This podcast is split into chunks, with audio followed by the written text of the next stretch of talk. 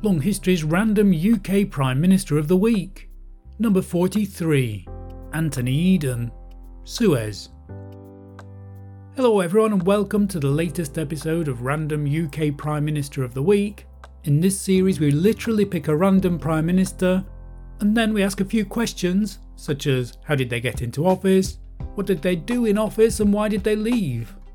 And for some reason, until now, the latest Prime Minister that we've had was Winston Churchill, and he finished his second term as Prime Minister in 1955. And the man we're looking at today is very much Churchill's heir apparent, Anthony Eden. He was Prime Minister between 1955 and 1957 and despite having a very high reputation before he got into office, and seeming to be a perfect replacement for Churchill, something went wrong in his premiership, and in this episode, we'll have a look at what happened. This is Random UK Prime Minister of the Week, number 43, Anthony Eden. Suez. How can you summarise the term of a Prime Minister? Well, here at Long History, we've identified one subgroup of Prime Ministers those whose whole terms can be summarised with one word or phrase. A simple one is Churchill with World War II, but there's also Lloyd George with World War I. Neville Chamberlain's misquoted phrase sums up his premiership peace in our time. A further subset of this subset are prime ministers whose time in office can be summarised in one word, and what's more, just a four letter word. Most recently, Tony Blair and the word Iraq is a pairing that is difficult to prize apart, and for Anthony Eden, his four letter word is Suez. It dominated his premiership, as we'll look at in more detail later. So we've reached the 1950s here, and during this period there were three prime ministers, all of a certain type. Perhaps we could call them the last gasp of the Victorians. All three of these prime ministers, Churchill, Eden, and Harold Macmillan, were the last types of a certain pre war Englishman born during the Victorian era. These were very establishment figures, more than happy to mix in a certain aristocratic set before the 1960s began proper and such obvious membership of this set became less desirable. Eden was actually the only wholly 1950s Prime Minister of the three, Churchill's premiership straddling the 1940s, and Macmillan's also taking in the early 1960s. The time when Eden was Prime Minister was a particular period that a certain type of English person will look at with nostalgia between the war and the 1960s, when the world seemed simpler, when everyone knew their place, and when we still had an empire. This is one of those periods that the current period, whatever that might be, is often defined against. And Anthony Eden, in the midst of all this, was perhaps the first explicit signal that this particular version of Britain was coming to an end. And not only that it was coming to an end, but that it had been coming to an end for some time and was now crumbling away altogether. That one word summary of Eden's time in office also summarises when that end took place when Britain's role as a superpower and as an empire became past tense. What was Anthony Eden like? We've come across many prime ministers who are notably plain or even noticeably ugly, but Anthony Eden is one of the few prime ministers famed for being the opposite. He was a self consciously dapper and handsome man, He's described as very handsome, a claim that the photographs do not seem to quite bear out until perhaps we remember that he succeeded the caricaturist's dream, Winston Churchill. Intriguingly for this man, the question of what he was like is more apposite to his time as Prime Minister than most, because this was a man who only reached the top job after his prime. He and his family had certainly made sacrifices during the war, and he was a master at dealing with jobs relating to his main passion, the Foreign Office. He had proved to be adept at making the right decisions at just the right time, and he worked well with Churchill during the Second World War, apparently. And in around 1942, he became something of an heir to Churchill should anything happen to him. However, that was the 1940s, and by the time he became Prime Minister in 1955, Eden had suffered ill health and was not quite as fit for the job as he might have been. He's an interesting case because the decisions he made whilst Prime Minister and the manner of his leadership have been heavily criticised over the years, but it's interesting to wonder how much of this criticism was because of the Suez crisis which swept him aside. It's always easy to judge someone by hindsight. And although many reasons are given to explain his poor ability as a Prime Minister, the context might incline us to be more generous to him. Churchill, for example, was certainly a hard act to follow, and perhaps anyone who followed him would have a difficult job. In particular, relative to the old and exhausted Churchill, Eden was youthful, handsome, and also experienced, but Churchill had perhaps brought something unique to the role that no listed criteria could capture, and perhaps no successor could have filled that particular gap. Even in his personal life, Eden's life was about politics. He was married twice, being the second of only three prime ministers to be divorced. His second wife, however, was Winston Churchill's niece. He had three sons, one of whom died in the Second World War. So here we'll take a step back and ask what was the historical background at the time, what was happening during the 1950s. The Cold War was well underway by the time Anthony Eden took office, with capitalism and communism competing in an existential clash led by two opposing superpowers, the USA and the USSR.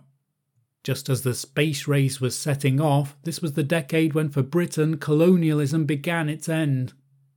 The Korean War had ended in 1953 before Eden became Prime Minister, but the earliest days of the Vietnam War coincided with Eden's first two years in power. Of course, it's hard to summarise a whole decade, but it seems to be one of relief and recuperation after the Second World War, but coupled with further conflict.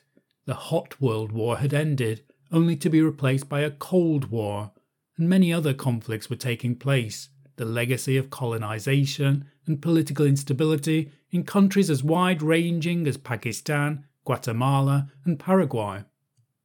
The earliest iteration of the EU, in the meantime, began just after Eden left the job in 1957. What was the UK like at the time? Well, any Anglophiles out there will know what an Ealing comedy is. It's a particular type of genteel British comedy film, highly recommended, produced between 1947 and 1958. They portray the country in a particular domestic, wry but not harshly sarcastic way. They very much reflected and defined the era. This was a post war world, where Britain's class system was still explicit, and one film from the period of Eden specifically was The Lady Killers, where a series of rogues, some sinister, some lovable, try to get away with a robbery while their landlady, an old lady, unwittingly gets in their way. It's a very particular black and white world, where the scars of the war on London are still very clear, and where England can be seen to be clinging on to its past, with its steam trains, Victorian houses, and bobbies on the beat. By 1955, when Eden took office, there was a new queen on the throne, uh, but when you're having to look to a rejuvenated old institution to find optimism for the future, signs aren't looking very good, really.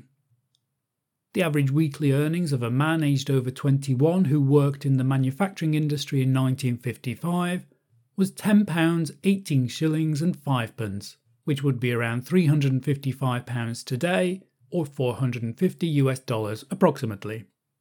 We like to focus on a particular town or city in the country and at this time in the 1950s, the seaside town of Blackpool, a famous tourist destination for working people in the UK, was at its peak. This was before flights and package holidays made heading abroad for sunnier weather a realistic option. The town's population had grown with the Industrial Revolution, growing from around 2,500 in 1851 to about 150,000 people one century later with well over 15 million people per annum visiting the town during that decade. This was Blackpool's heyday. What was happening over in the United States? Dwight D. Eisenhower was the president of the US during Anthony Eden's whole time in office.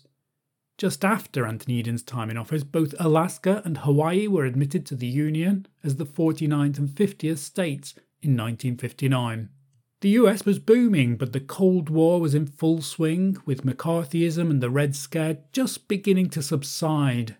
As Eden entered office, and just as Rosa Parks sat on a bus and Elvis Presley was recording his earliest songs, all setting the scene for the decade to come. Who voted for Eden? Winston Churchill resigned in 1955 and was replaced by Anthony Eden, who then immediately called a general election, and the public strongly backed him, the Conservative Party's majority increasing significantly compared to the 1951 election. Eden won 13.3 million votes compared to the opposition leader Clem Attlee's 12.4 million votes. At that point, the last significant change to voting rights had been in 1928, when all women were able to vote on an equal footing with all men at the age of 21. The most significant voting change since then has been that the voting age was reduced to 18 in 1969. So that's an overview of the times, but what was Eden's background specifically? Anthony Eden was 24 years younger than his predecessor as Prime Minister, Winston Churchill. As we said, he was born at the very end of the Victorian era, but he wasn't quite the last Prime Minister to be born in the 1800s. He was born in the very northeast of England, which is stereotypically a very working class part of the country, although Eden himself was born in a large 16th century country house. His father was a baronet with a background in the military, apparently a very strict man, and Eden's family definitely made sacrifices during the wars, with two of Eden's brothers both being killed during the First World War.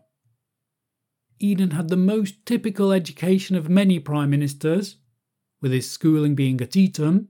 His education was actually interrupted by the First World War, and he served during the whole war and then went to Oxford University in 1919 to study Oriental languages, particularly Persian and Arabic this Eton and Oxford combination being the most establishment education possible, with a total of 14 prime ministers, almost a quarter of all prime ministers having exactly this education. Eden first became an MP in 1923 at the age of 26, and he entered the cabinet 11 years later at a crucial moment in the country's history just before World War II. At that point, Chamberlain was the Prime Minister, and Eden had risen to the post of Foreign Secretary.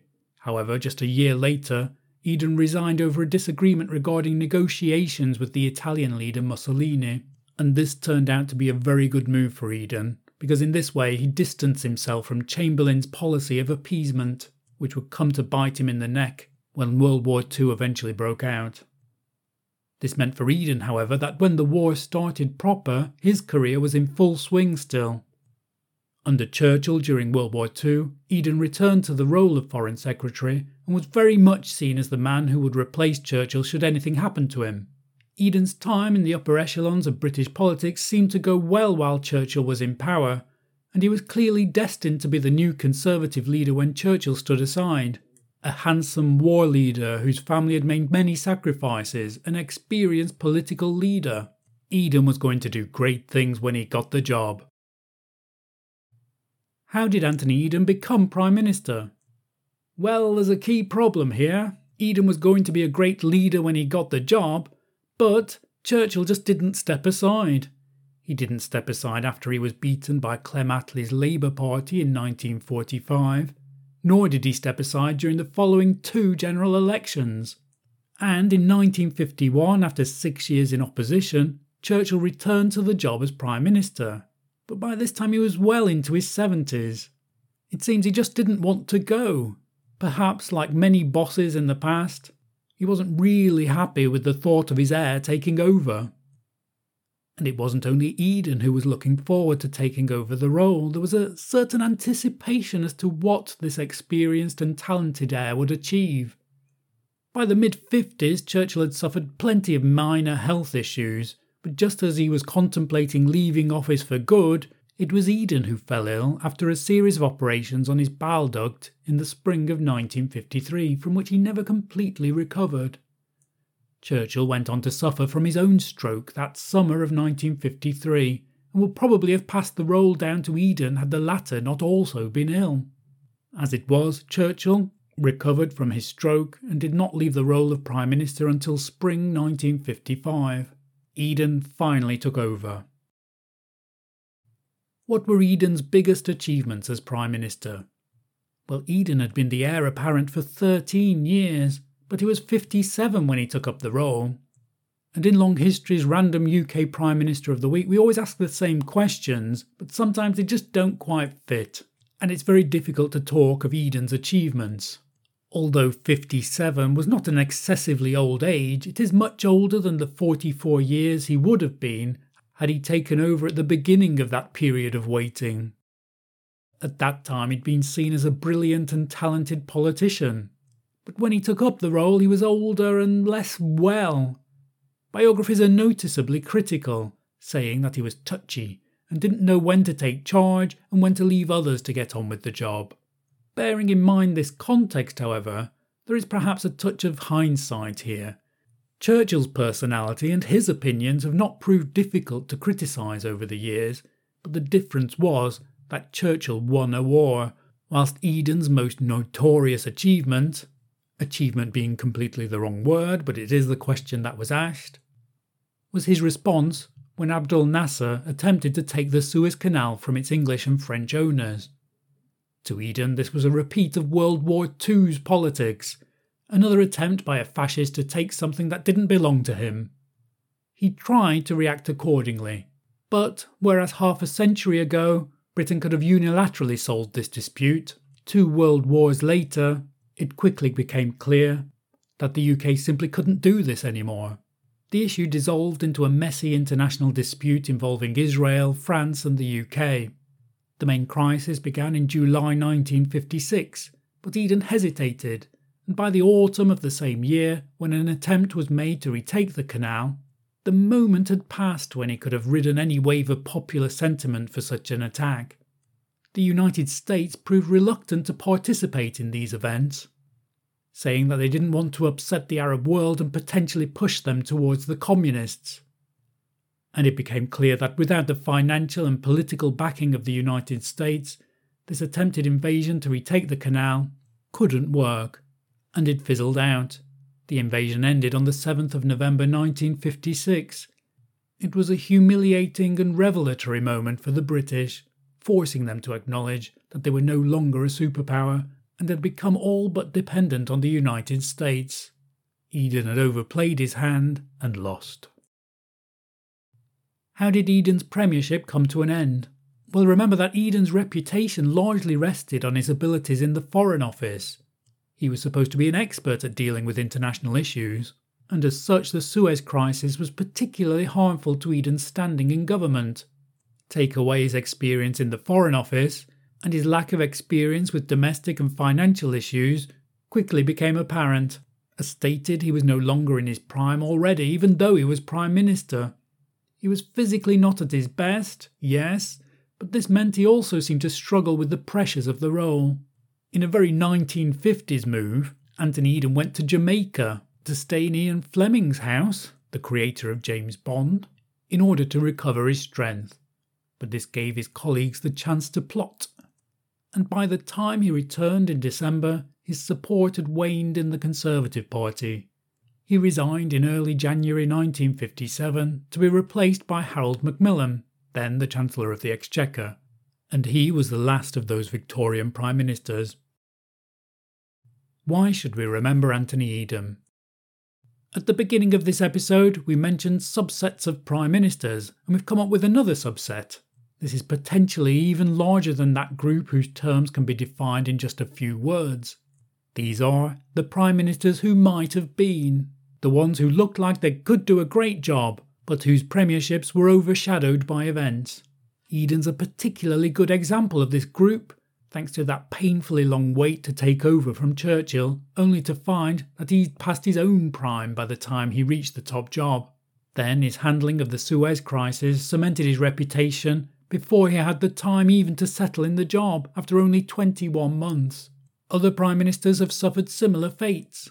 Frederick North was Prime Minister for 12 years and will always be known as the man who lost America, whatever else he did whilst he was Prime Minister in the 1770s. Charles Lamb was seen as a likeable, good leader, but he took office in the late 1830s, just after the Great Reform Act, which meant there was no more appetite for change, so his hands were tied. More recently, whilst Tony Blair was Prime Minister, Gordon Brown waited in the sidelines, working as the Chancellor of the Exchequer until Tony Blair resigned and he finally got the job, only for the credit crunch to dominate and essentially end his time in office, just like Eden before it could really get going. So Anthony Eden's premiership is perhaps an example of a gentle tragedy. A man who could have been a great Prime Minister, but somehow made it to the top at the wrong time and wasn't able to fulfill that destiny or to climb out of the shadow of his war winning predecessor. One other noticeable thing is that he wasn't the only Prime Minister whose illnesses seemed to wane as soon as he left the job. Eden lived for another 20 years after he left the role of Prime Minister, perhaps proving that he hadn't been so past his prime after all. Thank you for listening to the latest episode of Random UK Prime Minister of the Week. Don't forget, as always, that this is just a starting point, an attempt to make an interesting summary of Anthony Eden's life and his time as Prime Minister. Many opinions are available, and this is just a starting point to start your own research and perhaps tighten up on a few of the details here. But I hope, if nothing else, that was a good starting point anyway. And if you've made it to this point, please do give it a like and share it if you can to help promote long history. Anything you can do to help will be much appreciated. And indeed, if you've already done something, thank you. This was Random UK Prime Minister of the Week, number 43, Anthony Eden, Suez. Goodbye.